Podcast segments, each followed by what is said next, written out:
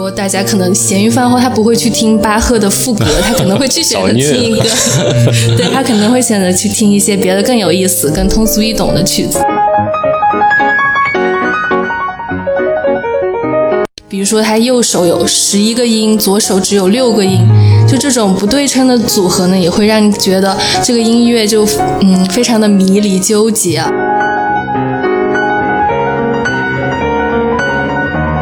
曲子我觉得就有一种常弹常新的感觉，就是你每弹一次你会有不同的领悟吧，就是你可能每弹一次某一个地方的表达，你就会和上一次不一样。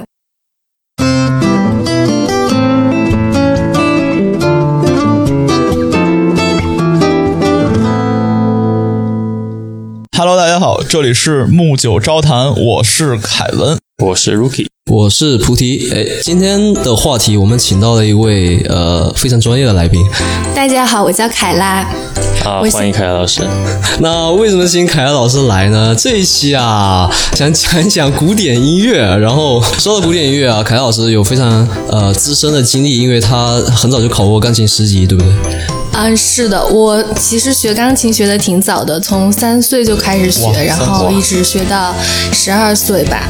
你的中途还跳了级是吧？就是9年考10级。是的，我其实考过3级，然后就之后就最后就再考了一个10级。这9年考10级是什么概念呢？就是说人家从3岁开始学，9年考10，就是说3岁到4岁就要考1级。那个时候我们在干嘛？我们在唱字母歌，对吧？那个时候我还在拍手着，就是我当时也报了个电子琴班，然后我在拍手学拍子。对。其实我觉得就是学习钢琴，感觉就当时觉得非常的枯燥，就是感觉没有什么童年。就是当时我记得，就是如果能放学回家看一个动画片啊，都会高兴贼久。对，所以就是这个东西激励你，就把这个级赶紧考完，从12岁之后就有童年了，是吗？那这个童年开始的有点晚啊。上一个说弹琴为了弹琴没有童年的人是周杰伦。那凯拉老师有没有觉得就是当时很痛苦现在很甜蜜，就现在会一首钢琴特别爽？对啊，我觉得现在就是当一个爱好嘛，就有的时候就是还是会自己练习一下。对，其实我当时也是因为想学钢琴报这个班啊，就是被逼着学，但是呢，后来因为这个万恶的篮球把我时间都占领了，所以我就中途退出了。啥叫万恶的篮球？好像是你自己不想打篮球，别人逼你打篮球，你想弹钢琴是吗？足球吧，天天怪别人，篮球太好玩了。我现在打的篮球比你们都多，好吗？说多了。来吧，那我们就开始吧。今天我们说古典音乐啊，我们会先说一下什么呢？讲之前啊，我想提一个最近音乐界的一个大新闻，就是孙燕姿出道20周年了啊！对，这跟古典音乐有什么关系？因为呢，我觉得大家现在目前对于这个流行音乐有很多的认识跟思考，对吧？我们木九招谈栏目之前也呈现过很多这种各种各样的流行曲的这种推歌栏目，但是呢，在科技以前这不太发达的以前啊，这个音乐离不开这个乐器本体，所以呢，这些音乐是靠人啊用手去作曲去演奏，所以呢。诞生了古典音乐，其中很大一批这个耳熟能详的作曲家和他成名曲也有史而来，所以我们这一期聊一聊古典音乐。所以跟孙燕姿有什么区别？就是有什么关系？我还等着你说。流行跟古典嘛，古典先于流行，就是古典是流行的前身。然后古典音乐是一个曾经大火过啊，就是曾经相当于是个流行音乐，它曾经是通俗音乐，对，到今天变成个小众了。然后它的魅力啊，在于就是你能听到那种纯粹的音乐，没有任何歌词去分散你的注意力，所以说你内心那种很纯粹的感受会被带动起来。但是你要说歌词的话，其实古典音乐里面有很大部分是那种吟唱，就是人声高声吟唱，对，它也是有人声在里头的啊。就是这里我就要从历史的角度是吧？就是文艺复兴以后，大家被憋了很多年，然后突然间开始写一些不一样的曲子了。所以说我们通常所说的这个古典音乐呢，是指文艺复兴以后300年的时间叫做共小时期。然后这共小时期大概分为巴洛克时期、古典主义时期和浪浪漫主义时期，这个就开始讲时期了。对，所以说我们大部分人概念中的古典音乐是指这300年通晓时期中的音乐，西方音乐。没错没错，就是它这个刚才说这几百年也是这个古典音乐中间时期，它起源其实比较早，可能11世纪就有雏形了，但是呢就是被其中的一些很牛逼的作曲家给带动起来，所以当时就成为了这种中间非常牛逼的时期啊。那古典音乐我是想补充一点，就是它为什么被誉为那种大家就是很多人去陶冶情操的首选呢？其实它就是一个有特殊的魅力在里面啊，就是说它没有你哪怕你不懂一点点音乐，没有一点点准备，你都可以去听它，就可以接受。就像我们去读《哈姆雷特》，对吧？每个人心里都有自己的答案。那么我们听这个音乐本身，我是一个没有答案的。那你觉得在讲啥？没事没事，我是一个需要看，我要看翻译本的。没有，我们其实也在，我们也没有在讲，就是故意卖弄玄虚，讲很高大上的东西。其实古典音乐就是一个很。到今天其实变很小众了嘛，每个人曾经像我们刚才说的，就是很普及，现在就是到沦落到今天这个地步，所以我们有必要去再把它重申一下。哎，对，所以我们这期节目做完了，希望就是能帮助到大家，教大家怎么去欣赏一个古典音乐，然后它有哪些部分需要我们去留意一下。这样的话，以后听这个古典音乐的话，你也可以跟大家说，哎，我大概能听懂一点啊，虽然我现在也听不太懂。哎，那我们直接开始吧。那刚才Rookie老师说的那个巴洛克和古典和浪漫主义，他们的就是3个不同流派有什么区别呢？巴洛克时期虽然说我听的古典音乐不多是吧，但是巴洛克时期呢主要是以大量的修饰音符为主啊，然后就是怎么说，当时那种刚刚文艺复兴之后，大家就是不管是做音乐还是做画都极尽奢华。那么这中间的代表人物是巴赫，然后提到巴赫的话，其实他最著名的可能除了钢琴曲以外还有大提琴曲，那这也是巴洛克时期的一个风格。在巴洛克时期结束以后呢，古典主义出来了以后，那钢琴就逐渐取代了大提琴在这个古典音乐中的地位。所以说我们其实很多比如说凯老师考级啊之类这样的事情，很多谈啊都是古典主义包括和浪漫主义时期的事情。那么古典主义和浪漫时期的分别其实就是一个人，就是贝多芬。就这个人是古典主义的代表人物，但是他又亲手杀死了古典主义时代，然后自己开启了浪漫主义时代。那开始浪漫主义时代以后，歌曲就变得比较通俗化，比如说我们出现的肖邦啊，小约翰斯特老师啊，李斯特啊，这些耳熟能详人，他的曲子我们也会听的比较多，因为毕竟是最靠近我们现代的。所以说在古典音乐里有他浪漫主义时期的歌可能也是稍微通俗一点。哎，没错，那我们一会儿给大家仔细普及古典音乐的种种所有。那凯拉老师，我们现在像我们也处于一种很现代的这种形式下面，那我们谈的钢琴曲，你是不是觉得就是更多我们就是抛弃的古典音乐，而谈的是现代的梦中的婚礼啊，理查德克莱德曼的，还有那什么马克西姆的克罗地亚狂想曲种种啊，甚至日本的久石让的菊次郎的夏天，那就这些曲子凯拉老师也会弹是吧？对的，就是我觉得这一类曲子吧，相比于古典音乐它可能更能被大众所接受，它可能听起来就没有那么的枯燥，所以说就是对，就比较耳熟能详嘛。就比如说大家可能闲余饭后他不会去听巴赫的赋格，他可能会去选择听一个对，他可能会选择去听一些别的更有意思更通俗易懂的曲子。对，就说白了好听而且比较容易上手，是不是就容易学会去弹？是的，对。那凯老师平时会练什么曲子呢？就是现代一点的。我觉得我平时练的曲子比较广泛，就是如果曲子很好听，我觉得我都会想要去尝试一下。那我说一个比较我当年觉得比较难的一个曲子，但是现在看起来可能对于你比较简单，叫《雨的印记》 Kiss the Rain， 这个你弹过吗？对，我记得我之前弹过它的，它是不是日本的一个曲子呀？是个韩国的，叫李润民一个人啊，是反正他就是一个韩国作曲家，做的就很韩风韩化那种，你知道吗？就比较浪漫那种。对，偶像剧那种感觉。看来 Rookie 老师还喜欢这种浪漫曲风多一点的曲子，主要是喜欢偶像剧。行行，好，你不要吐槽我了好吗？我们讲讲音乐吧。好，说回来，但是其实古典音乐很大一部分是交响乐啊，对，这个咱们其实在家你就算你音响设备各种牛逼，你可能还是无法重现你真的去现场听交响乐那种震撼感。对，哎，说到这个，我插一句，就是我之前就是喜欢逛各种耳机论坛，就是各种烧耳机嘛，然后有一派耳机就是专门听这个交响乐的，就是它需要一个特别贵的一套设备，然后主要是听这个声场各种解析，因为它很多乐器，然后各种各样就不同质感的声音，你一个耳机是很难做到把这些声音都涵盖的，所以就可见这东西是多么的昂贵，然后多么的高端啊！技术，所以说听古典音乐的，就是其实说门槛高也不高，但是其实你能真的经常听古典音乐的话，你整个人的那个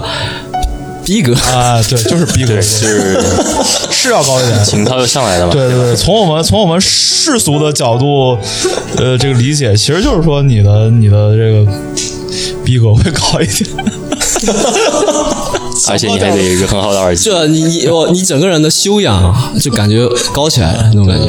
嗯，对，其实我们听古典音乐不是为了就是说秀自己的优越感，其实它真的能给你带来跟流行完全不一样的感觉啊！像交响曲刚才我们说到，还有别的曲风啊，奏鸣曲跟协奏曲也是他们三大类，所以不同的曲风可以给你带来不同的，就像讲故事一样嘛，不同的情节，然后让你脑子里产生一部有自己的那种画面感，这个就是很跟流行不太一样的地方。流行就给你一个歌词，然后你去想，跟着歌词去想那故事。哎，对，然后就是今天因为交响乐啊都是多篇章的、多乐章的，我们篇幅限制，我们今天的关注点都是在钢琴曲身上，对吧？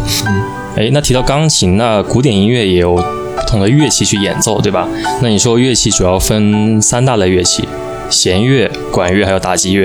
那么弦乐顾名思义，里面有我们用手去弹的弦，对吧？所以它有不同的弹法，像有擦弦乐器、小提琴、大提琴，还有拨弦乐器，比如说竖琴和吉他，还有击弦乐器，这就是我们大家都弹的钢琴，对吧？那吉他其实像回老师讲会的吉他这个东西是一个，别，我不会，怎么说呢？它也属于弦乐器，但是目前的这个电吉他，我比较擅长摔吉他。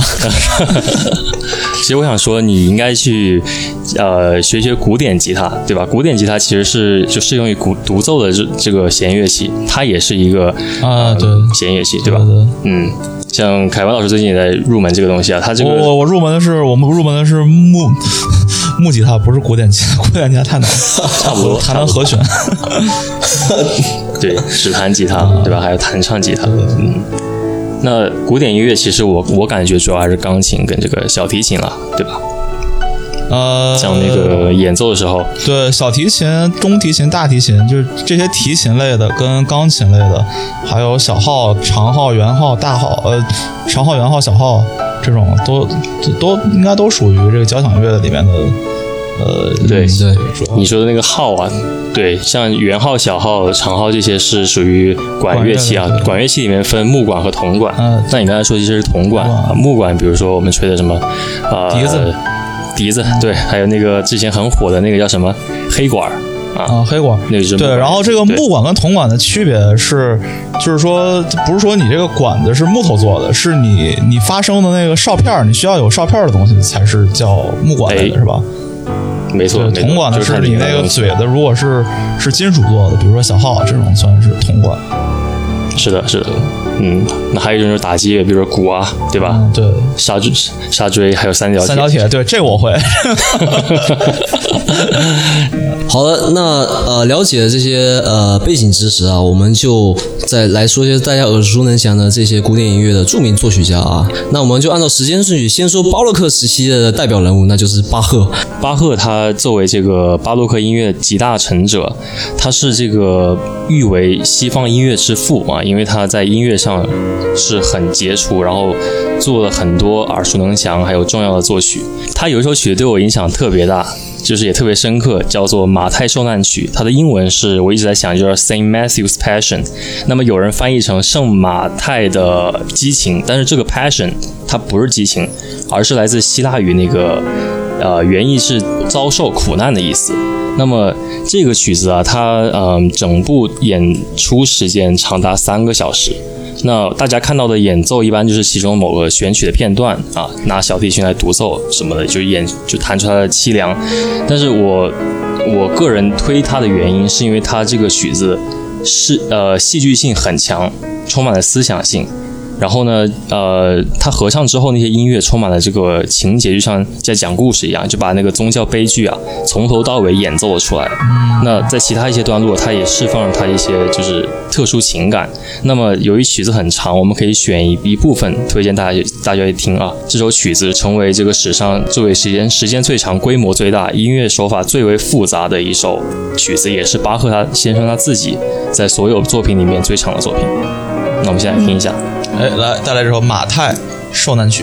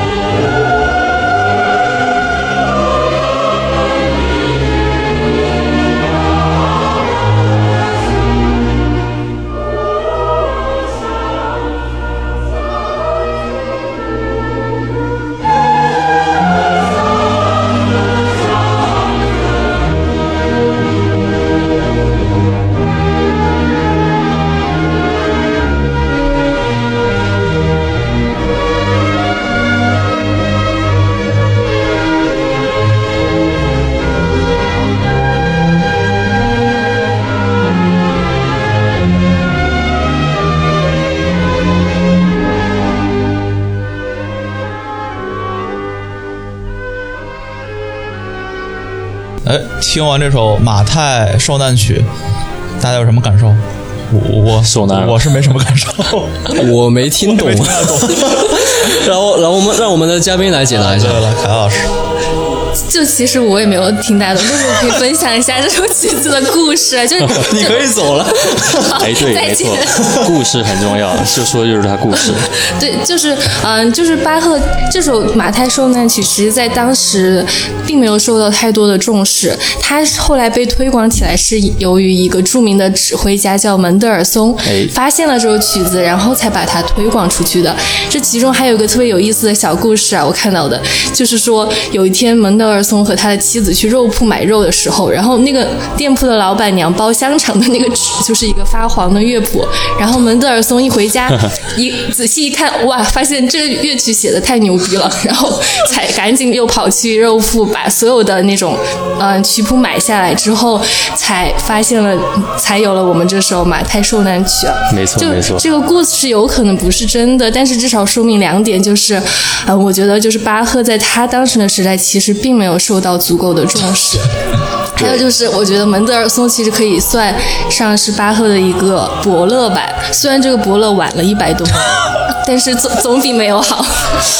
但他主要还是门德尔松他也有钱啊，把那些作品全部买下来了，把他手稿都买下来才有。对，他不仅能买下来，还能就是把它推广出去，我觉得还是很厉害的。确实啊，你得办音乐会啊，对吧？请名流来捧你这个作品啊，对吧？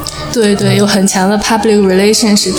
没错没错，这也是正是这个曲子《马太受难日》的这个传奇的点了，它是被淹没了快有1个世纪吧，才那个重见天日。我觉得真的是作为这个那个音乐的创始人真的很难，这个我们在后面的别的作曲家也可以看到这个故事，就是全新开始的时候真的是很困难的时期，是的，很可能被淹没。好，那我们讲完这个最长篇幅的受难曲，那巴赫也在其他曲子上面也有很大的知名度吧？对，比如说他也写了很多小提琴和大提琴的曲子。所以他写小提琴跟大提琴的曲子的时候，他是需要自己会这些乐器吗？还是就我可以用钢琴也写出来这种别的乐器的曲子？这个理论上你只要能把谱给写出来，你都算作曲家，但是我不相信哪个作曲家真的是不会乐器的啊。就是他如果只会钢琴，比如说那我能写一首小提琴或者大提琴的曲子吗？我觉得应该不大可能，所以他自己拉的。巴赫为什么那么牛呢？他会很多乐器的同时，他会懂很多那个作品，像歌剧、清唱剧、像受难剧，像我们看这个是一个剧啊，对吧？受难剧是个剧，他都懂这些，所以他才能写得出来。而且他很懂宗教，所以这一环扣一环，他是你懂吧？所以不会说跨界去写别的乐器的歌，就是一个多栖人才。放到现在就是说，又能唱民谣，又能唱摇滚。你是不是想说斜杠作曲家？对他，而且他的风格很多元化，他结合了很多国家，德国、意大利、法国的手法、音乐手法全部融在一起了。所以说，你说他是不是新风格？其实不是，但是他有他自己的开创一个新的路给大家去走。对，我觉得他会那么多风格，可能由于他当时在到处为别人打工写曲，就是去全国各地搬砖，这样就让他能更好的了解当地的这些民风和曲风，所以他才能音乐才能如此的广泛。对，所以现在在听节目的你，如果在搬砖，对吧？这可能是在为你的生活积累。不要放弃，这是我的希望。你这个可以啊！我想说，为什么国内那些歌手都会选择去国外去旅游啊，然后去国外拍 MV， 其实都有这个道理的，丰富自己的这个生活经验嘛。来，咱们现在你在吐槽周杰伦的新歌吗？没有。来，咱们下一首，现在还是巴赫是吧？对，那我们讲一讲巴赫的大提琴方面有什么造化。好吧，那我就推荐一首巴赫的大提琴无伴奏组曲的第一组 G 大调。来，下面来欣赏，听我的讲。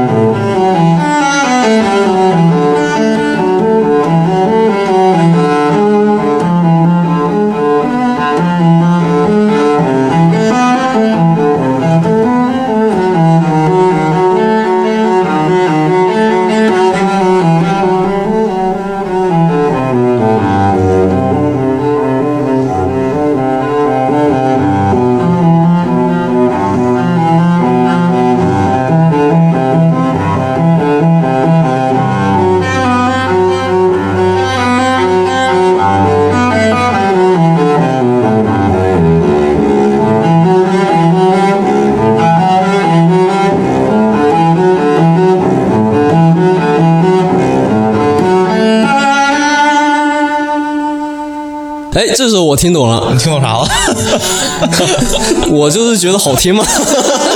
牛逼。那这首歌我也听懂了，我觉得这首歌有点听过之前。这首歌前奏一响起来，我就一拍大腿，原来我真的听过。对，这个浑厚的大提琴声啊，就独一无二，而且是一个什么？这首曲子在哪听过？我得查查。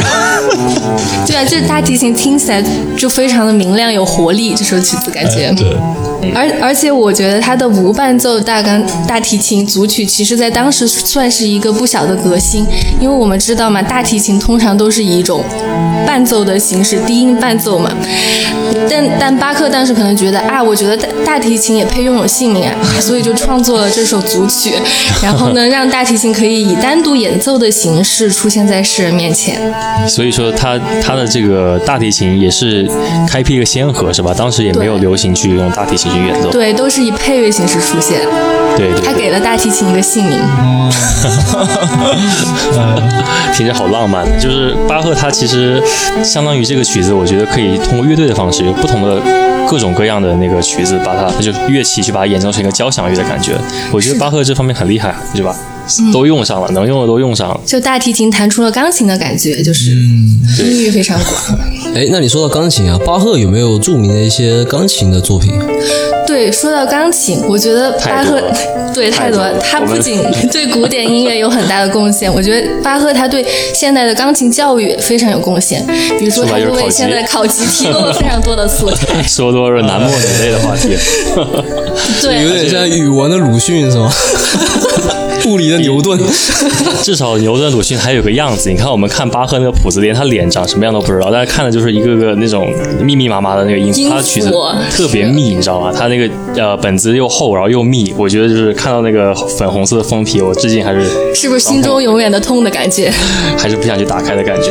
对啊，就感觉小的时候弹起巴赫，就觉得他既难听又难弹，而且很难记啊。有的时候就会弹到怒摔曲谱，但最后还是会把它捡起来接着弹，真香。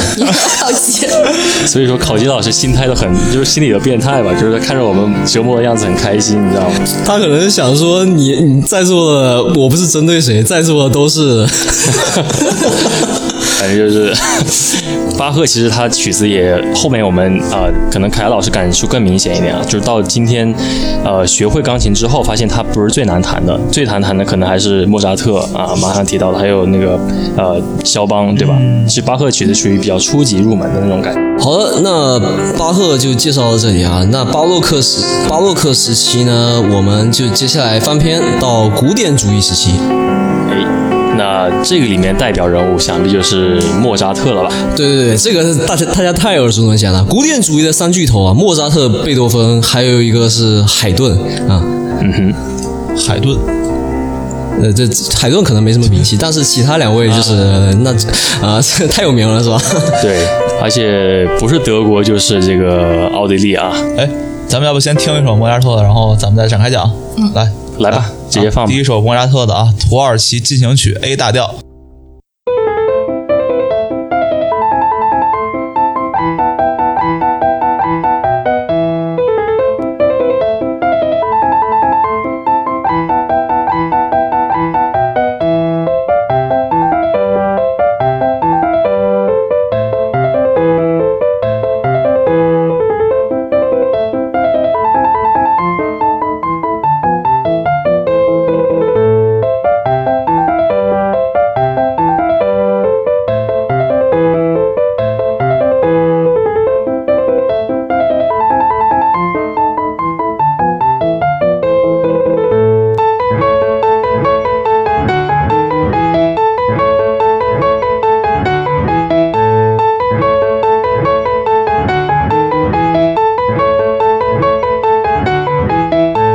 来说一下大家听的这首曲有什么感受？我听得特别烦躁，你知道吗？我都听烂了，因为这个东西就被运用在各种各样的场合，比如说你打一个客服电话，然后他给你转接个一两个小时的时候，他就会给你放这个。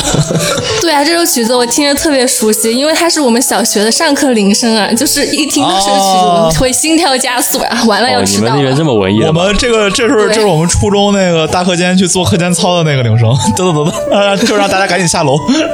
那我那边不一样，我那边是施特老师的。我说到啊，就是那这首曲子听着很欢快啊，就像感觉是在音符在那个纸上跳舞的感觉。对，就是提醒你要上课了嘛，就是精神打起来。是的，跑起来，赶紧的。说到莫扎特，他也很高产是吧？他写了好多部作品，600多部。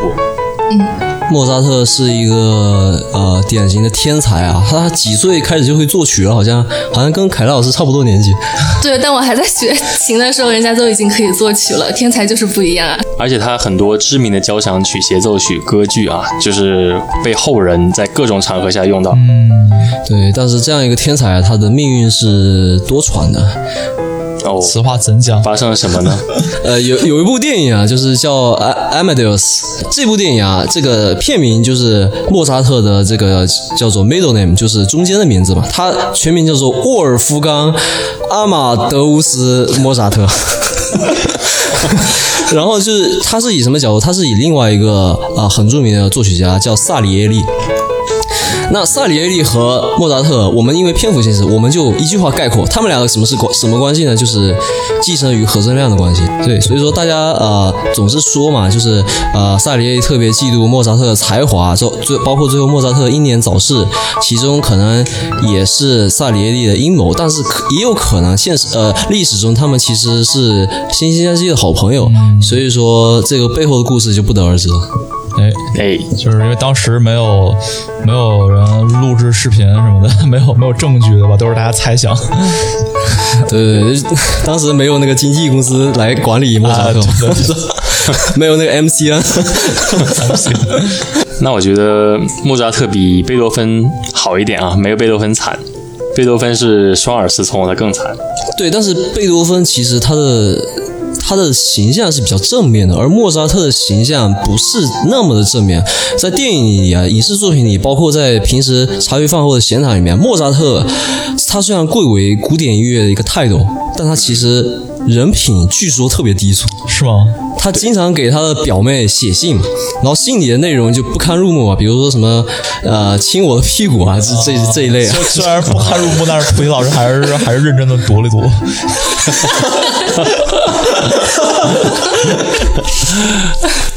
看来这些牛人啊，就是写曲子写得早的人，写啥都很牛逼。我突然想起来，他好像4岁开始写的曲子作曲。哎，对，所以说莫扎特跟贝多芬相比起来，那他们形象上面呢，贝多芬就是完完全全是一个英雄的形象。他在耳朵失聪以后啊，仍然做出了非常伟大的曲子嘛。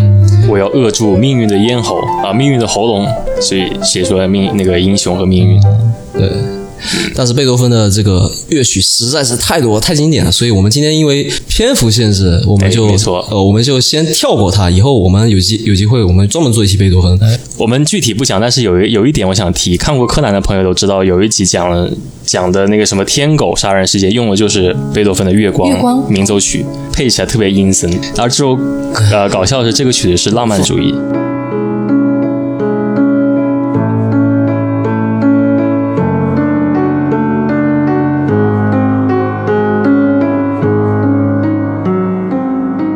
哎，贝多芬这个人啊，他最重要的意义就是跨时代，他是真正的跨时代，对吧？不是在黑手奖啊，而且他是考神背了就会多分啊。是。好，我们说回来，贝多芬他就有这个跨时代的意义啊。哎，他自己亲自结束了古典主义时期，而开启了浪漫主义的新潮。那么，其实这两个时期的区别啊，就是说，古典主义是以交响乐啊、弦乐四重奏这种很长很长的篇幅为主的，它的规格是很工整的。所以说，在之后呢，浪漫主义那就会更贴近于我们现实的这种音乐审美了。我们可能听的更多的就觉得很悦耳了，其实很多来自于浪漫主义时期。没错，所以我们也管贝多芬叫乐圣啊。那提到浪漫主义啊，那可能很多人会想到第一个就是钢琴诗人肖邦。哎，哇，这个真的是诗人啊，波兰大诗人肖邦啊。对，咱俩还去过他那个纪念馆，是不是在华沙？哎，说到这个，真的是那个。我想说一点，就是2点吧，一个是肖邦博物馆，一个是圣十字大教堂，你们应该也知道。那个肖邦他有几百上千首作品都放在他的那个博物馆，我跟凯文老师去波兰华沙玩的时候听过。当然他这曲子是被后人有名的钢琴家去弹出来，然后录到那个电脑的那个屏幕啊，我们去按那个 pad 版去听。但是呢，饱览无余，啥都有，手稿什么的全部都有，而且是当年的手稿。我们去看那个手稿，就感觉像我们考高考那个不是考高考考小测那个打草稿一样，密密麻麻，他自己都看不清在写什么那种感觉。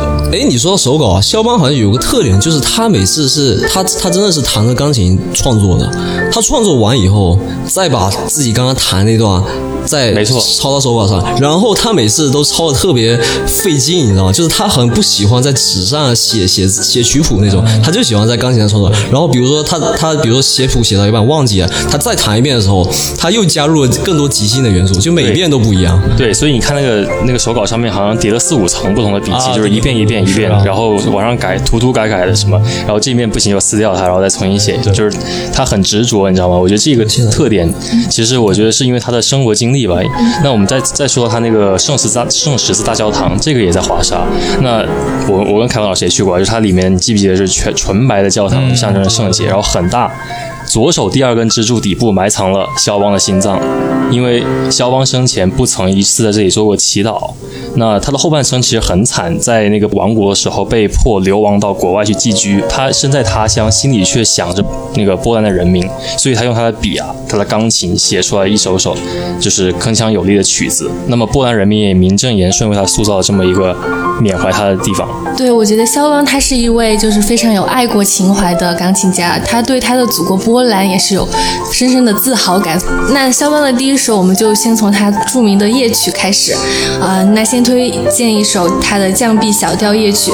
这首夜曲我觉得是肖邦最唯美、最能体现他忧郁气质的一首曲子。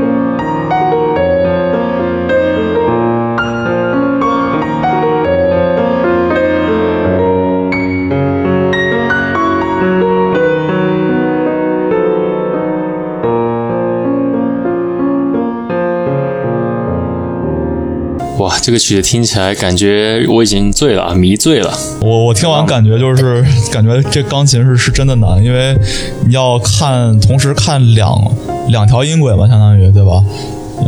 高音低。因为我之前学萨克斯嘛，学管乐，我就我看一条我就已经跟不上，但看两条已经对完全感觉不行。而且这里面全是降调啊。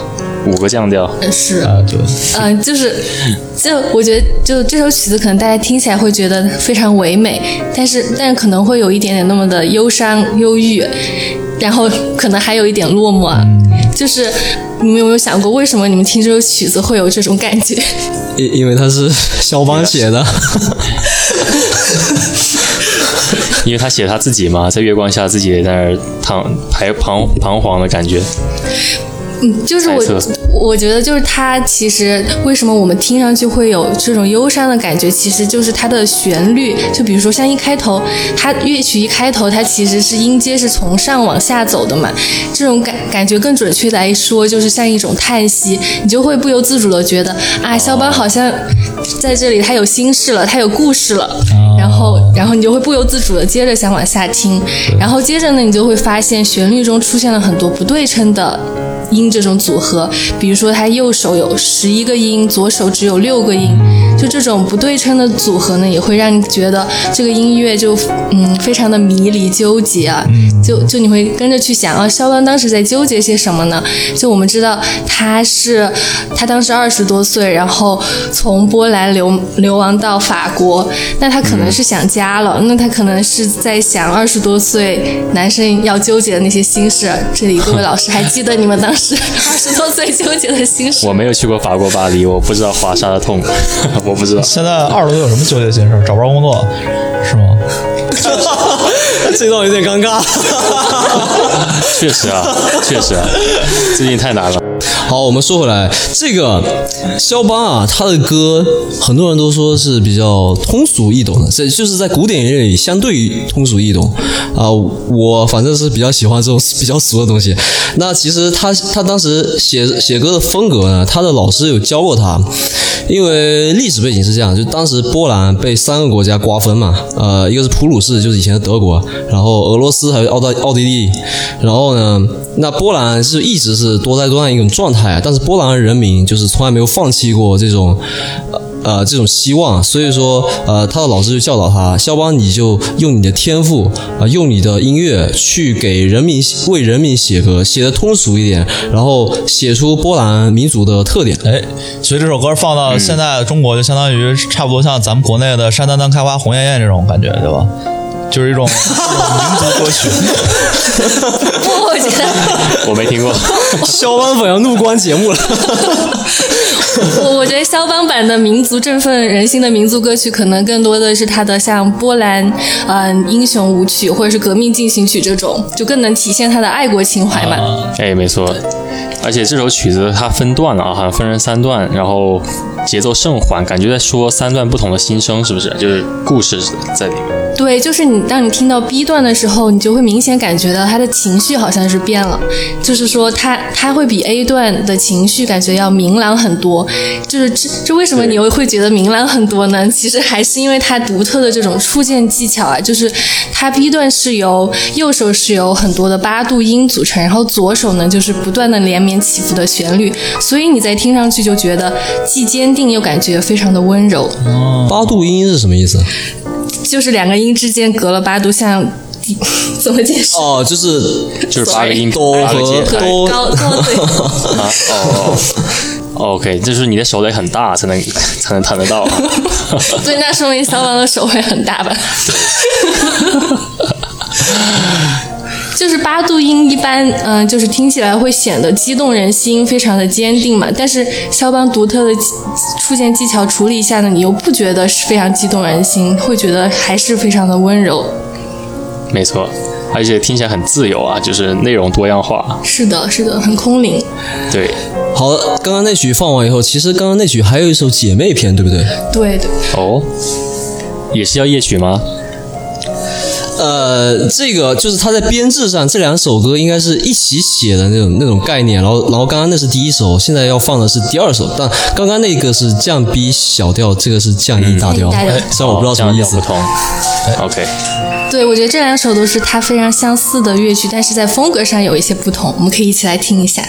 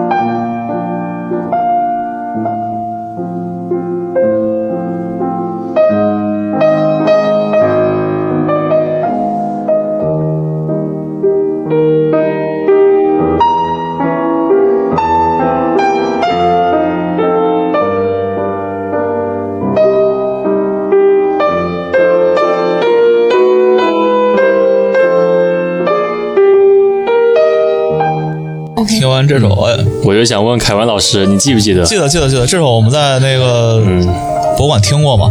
啊，就是这样。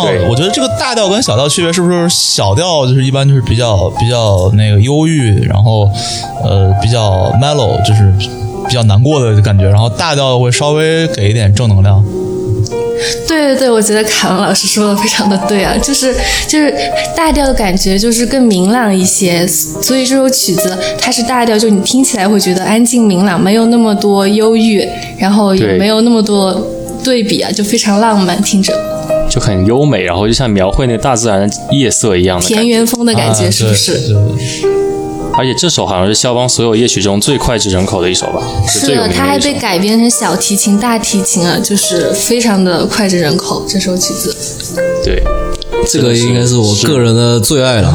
我其实古典音乐我只会听肖邦，就是因为我听到这首歌以后，我就觉得，哎，我就去研究一下肖邦的故事，是吧？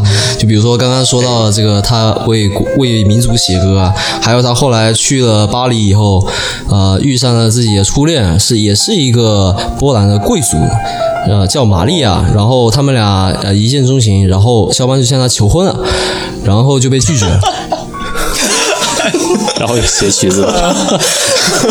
难受了。对。我觉得有故事的人听肖邦的曲子通常都会带入自己的故事啊，这个菩提老师一看就是很有故事的人啊。没有，佛系有故事。我真的因为我不懂乐理，我真的是单纯觉得这首歌实在是太优美了。 对，所以当你学了乐理之后，你就再看着之后你就觉得很恶心。但是我是因为就是学的不好，我当时就从小我都烦五线谱，然后还要逼着我学，所以我现在听这种，导致我现在听这种都觉得难受。像我这种有散光的，我看五线谱我以为好几连音呢，我以为是几个音一起弹那种。哎，特别是这种降调啊，降的烦啊，要一个手去对啊，就是一点都不自然弹起来。对，特别想。是不是降音跟升音在钢琴就是黑键啊？对，黑键。对，比如说你升 C 跟降 D 是一个东西。就它符号不一样，就降调可能是就是它左边你看到会有一个 B， 然后呢升调它是一个井号键来表示它是升的，没错，对，井号键看得舒服一点，看到个 B 真的是一口老血喷出来。这首降 E 大调曲子，它一开始就出现了一个愉快的大调，就是它这样就会奠定整首曲子的风格，你就会觉得这首曲子非常的欢快。可以想象，当时肖邦在写这个曲子的时候，心情应该是很不错的。然后，如果我们和之前听到的降 B 小调对比呢，就是你看之前降 B 小调它的开头是音阶是从上而下的嘛，就会像一声叹息，很忧郁。但这首曲子的音阶是从下往上，就会觉得它的那种意境非常的昂扬，就是简单的几个音符，你就会感觉到作者当时在写这个曲子的时候心境可能是不一样的。鲜明的对比啊。对，而且这个曲子它还有很多就是装饰性的华彩句，就是装饰音呢，它就是很快的华一下，就比如说开头那个五连音是吗？对，就是曲子中出现就是很快速跑动的音阶，就是比如说这个音其实本来只是当一下，但是你华彩就是说当当当这种，对吧？前面对，你这个比较专业，生动形象，因为这玩意儿我也练过。对了，看来在座只有我没练过。其实你说肖邦的话，刚刚听的两首都是比较凄美的曲子，它其实曲风很广的啊，所以说它其实还有一首歌，那我们会在最后再给大家放出来，先卖个关子啊。我们先说下一个浪漫主义的过渡到中期的这个代表人物小约翰施特劳斯。对，我们叫他小约翰施特劳斯，是因为他还有个他爸啊，他爸叫大约翰施特劳斯。你不是废话吗？那不一定，有的人就是他为什么叫约翰呢？是因为他爸太爱他了，把他生了三个孩子里面，然后他是长子，给他取一样的名字，只是因为他爱自己，你知道吗？想让自己这名字延续下去。就儿子出名了，自己也沾光。这个其实应该反着说啊，就是先说他爸爸，他爸其实是一个真正的创始者啊。什么创始者呢？圆舞曲的创始者。圆舞曲又名华尔兹啊，那节拍上就是3/4拍，哒哒哒哒哒哒，听着想跳舞的感觉。就是你像后面我们跳的那些舞，交际舞其实都是有很大程度。Rookie 老师，交际舞跳贼好，真的是深藏不露啊！哇，Rookie 老师在华沙那交际舞跳的。我们是入乡随俗，波兰美女一起跳的吗？真是羡慕呀！哎，这个凯拉老师有人告密了是不是啊？这个我都没跟别人说过啊。当然了，说回来就是那说到他爸啊，老约翰斯特劳斯，他是真正圆舞曲的创始人的 real founder， 你知道吗？他同时也普及了这个圆舞曲。但是在他生娃之后啊，培养这个小斯特劳斯之后，他把他所有知识全部灌输给他的儿子了。那相反，他自己在圆舞曲上面反而没有那么多知名度啊。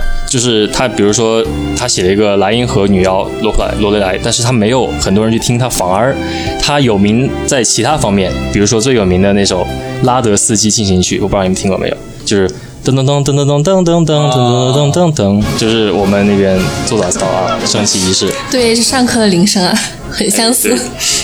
那他儿子呢，也因为他爸沾了光，所以他儿子被称为真正的圆舞曲之父。那他在维也纳建立了一个音乐王朝啊，那这个维也纳是奥地利的维也纳，不是意大利的维也纳。嗯，然后他创作了一个很有名的曲子，叫做《蓝色多瑙河》。那这首曲子我们给大家听一下，哎，先听一下《蓝色多瑙河》。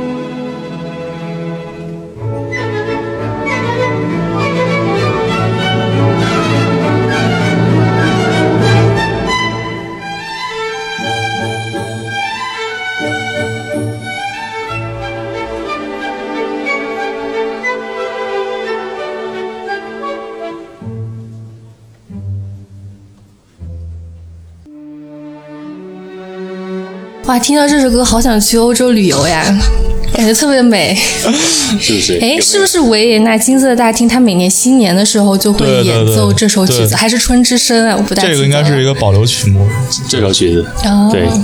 这首曲子就是它弦乐的那个阵音，就好像那个多瑙河水波在那儿闪烁荡漾的感觉。对，然后它就是有一种那种深睡在那个多瑙河畔维也纳的感觉。所以这首曲子好听以及有名的原因，我觉得斯特劳斯在编曲上、作曲上面花了很大的功夫。他把中间的主部分的圆舞曲啊进行了一个分割。通过运用大调之间的转换，把它切成了5个不同的片段。一开始呢，它这个是序奏里面我们听到的是 A 大调啊，通过小提琴和圆号，给人一种水波在翻动，黎明即将到来。那突然呢，转到了这个圆舞曲，随着音乐翩翩起舞了起来。然后呢，随着 A 大调跳到了这个 D 大调上面，我们的舞步呢也变得欢快了起来，最终达到一个高潮。那么之后呢，高潮声也削弱啊，之后呢就降到了 B 大调，有一个变化色彩在里面，最终在第5个圆舞曲里面回到了 A 大调。那这个跌宕起伏波浪式的旋律啊，很容易让人联想到在多瑙河上无忧无虑荡舟的样子。所以这首曲子奠定了那个约翰斯特劳斯历史地位啊，这就是成名曲，所以我们叫它华尔兹王。所以他之后在音乐史上占了一席之地。对对，他的《蓝色多瑙河》肯定是他最著名的作品了。然后还有一首啊，叫做《春之声》，这首也是蛮不错，我给大家带来。哎，请一首《春之声》。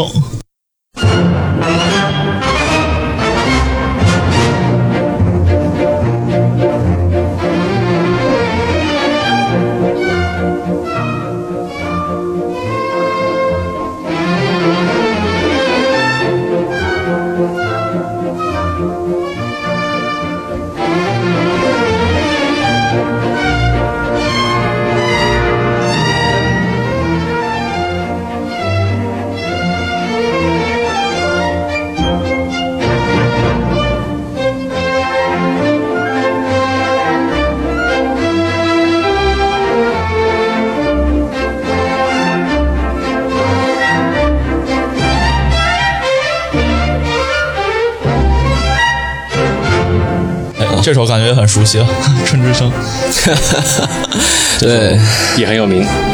好，我们说了这么几个最著名的作曲家，那古典音乐对现在的流行文化有什么影响呢？这个我觉得现代，我们一开始也说过，流行音乐建立在古典的基础上才有了流行。那么很多曲风啊，然后包括很多像后续的这个音乐演奏家，像我们有名的郎朗啊，西方有名的这个理查德克莱德曼，然后他们也会去演奏当时古典音乐，所以铺垫了后面的，成就了后面的流行曲和后面的钢琴演奏家，这是我的理解。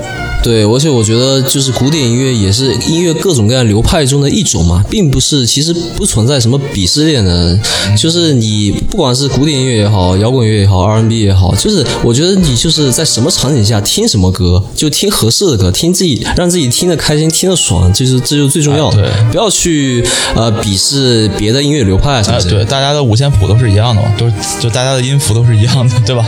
就那几个音嘛。当然，古典音乐的音要多一些。哎，但确实古典音乐是你说古典音乐，我们听它的门槛不高，对不对？但是我们去创作古典音乐那就太难了。对，你连弹都弹不好，你看着谱弹都弹不好，还创作，对吧？对，这个门槛是非常高的。